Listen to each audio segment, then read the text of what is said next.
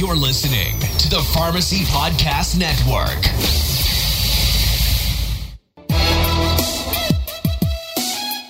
Welcome to the Non Traditional Pharmacist Podcast, part of the Pharmacy Podcast Network. The Non Traditional Pharmacist provides the pharmacist professional ideas to help you think outside the box.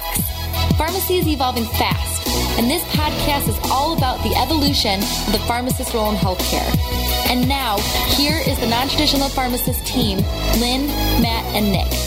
Matt Patarini here with the non traditional pharmacist, part of the Pharmacy Podcast Network. Here with Adam Baillio of Roseman University today on the Non Traditional Pharmacist Student Series. The Non Traditional Pharmacist Student Series is all about helping students discover all of the opportunities in pharmacy while helping them achieve their personal and professional goals. So, Adam, thank you so much for taking the time today. Welcome to the Non Traditional Pharmacist. It's my pleasure. Thank you so much for having me on. Absolutely. Now, I know we were talking a little bit before uh, the show, and, you, you, have a non traditional uh, path uh, as well as non traditional pharmacy career interests. So, let's start with where your primary interests lie uh, within the field of pharmacy and why. Well, I'm actually really interested in seeing the individual for who they are. Um, so, the the path that I've sort of chosen in pharmacy has to do with that. It's compounding pharmacy, pharmacogenomics, um, and really just making sure that the patient is getting what they actually need and not the you know fast food package that everybody gets yeah that that's excellent. And you know that's kind of a um, you know a career interest in pharmacy. And you know as, as, you know adam things change all the time. But what about personally? Um, why are you interested in the field of pharmacy personally? I know you have a large family. Um, what is it about the field in general that you're attracted to? Um, well, uh, the truth is, my grandfather was a pharmacist, and his father before him. They owned uh, a little store in a small town called Victoria, Texas. Um, so, as my family grew, uh, the position I'm uh, in now, and I'm in the theater industry, and uh, I just couldn't support my family in uh, in this path. So, um, when I was looking for something new, I just looked back to my family history and uh, it was staring at me in the face. So I picked that up and ran with it. You know, fam- family history is important and, and it helps to show, you know, what you like and what you don't like, right? I mean, you've probably seen things personally from your family that, um, that you know you, you like about the field and the profession and things that have, you know, maybe said, you know, you maybe want to steer away from. But you know, as you're looking through and going through uh, formal pharmacy education, um, knowing what you know now, what would you say is, is kind of missing from that traditional uh, education? And not necessarily a pharmacy topic specifically, but what's missing in, in helping you decide on a pharmacy career path? You know, it's it's really difficult to grasp what all the roles we can take as a pharmacist. Um, you know it, it's it's briefly brought up but you know it's really emphasized the the two sort of main routes of a pharmacist is you can work in retail or you can work at hospital. And they really don't even describe how different those two markets are. Um, and there's so many other things people are doing today that go outside of that box.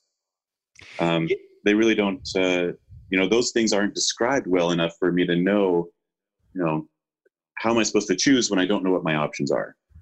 No, I'm glad you brought that up because, as you know, that's a lot of what we try to do at the non-traditional pharmacist is expose a lot of those roles and opportunities um, available to pharmacists, learn about all of them in their entirety, and then help students and pharmacists uh, achieve roles in those career paths. Because you know, it's one thing to know what's out there, but then it's a whole other thing to actually put plans in motion to um, you know obtain a role in one of those paths. So you know, going through pharmacy school, uh, what are your plans uh, for graduation? What's your approach in planning for your pharmacy career after uh, the pharmacy school program?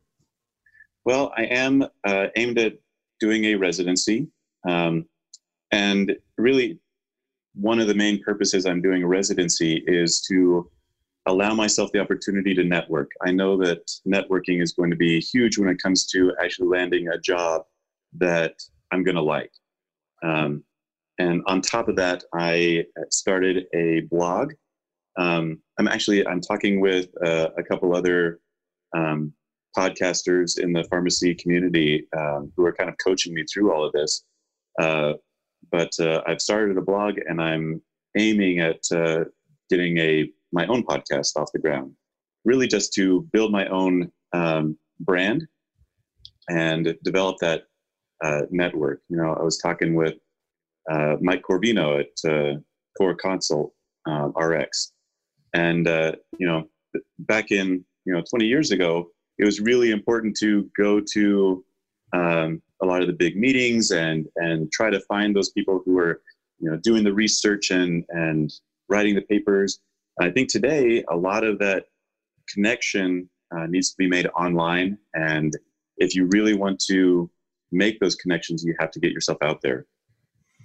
So you, you've touched on two of the biggest core fundamental principles of the non-traditional pharmacist already now with uh, exposure and seeing all the different roles that are out there and also networking because to find all of these different roles is one thing. Again you have to know people in the right positions and make those connections to, to not only learn about the field itself but uh, you know have that uh, either champion through the the path to that role or help you you know get the skill set that you'll need moving forward in that career path. So you know it's it's, it's great to hear you mention some of those things.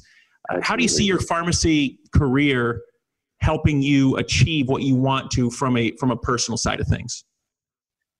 Well um, and like i said i'm very family focused and what uh, my goal is with my career is to be able to have a uh, a stable career with an environment that I can actually enjoy. When I'm out there helping patients and knowing that I'm doing some good, um, it means that I'm not taking stress home.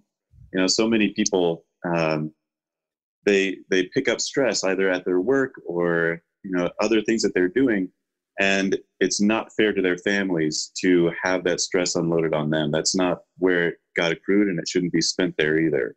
Um, it's very important to me to make sure that um, I can not only provide financially, um, but emotionally for my family. Yeah, that, that's that's fantastic. It's you know you have might have a different perspective than a lot of um, you know students with, with with the larger family, but it's it's so great to hear you know that you think about the personal side of things. You cannot take stress home. It affects the family life, and I think a lot of people don't think about that to be honest with you, until maybe they get farther down along in a career um, that may not have been right for them in the, in the first place until uh, you know they've learned a little bit after the fact.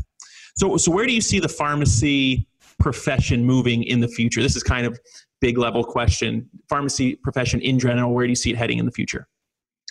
Well, that's a, that's a great question, and I think it's going to be even more diverse in the future. I don't think that uh, retail as it is is going to go away, but it's certainly going to get smaller. Um, and uh, I see pharmacists becoming more of a collaborator with uh, physicians and doctors and nurse practitioners. Um, we're going to be a stronger member of the health team. Um, that's the direction that I see us going. Um, we're also going to be filling in new niches, things that uh, even you know aren't being talked about today. I think people are going to find those uh, nooks and crannies of of the service uh, arena that aren't being filled yet, and um, I think pharmacy uh, is a perfect um, career to develop some of those things. Well said. It's going to continue to evolve. Um, who knows what the, the true future has in store for everyone? But Adam Baillio, thank you so much for taking the time today on the Non Traditional Pharmacist. Um, we certainly appreciate you taking the time out of your busy schedule. Uh, everyone, please uh, like, comment, and share this post with your pharmacy network. We look forward to seeing everyone next time on the Non Traditional Pharmacist. Adam, thanks again for your time. We'll talk to everyone soon. My pleasure. Thank you so much. Thanks for listening to The Non Traditional Pharmacist. Be sure to share this podcast with your work associates, your professional network, and remember, always be thinking outside the pill box.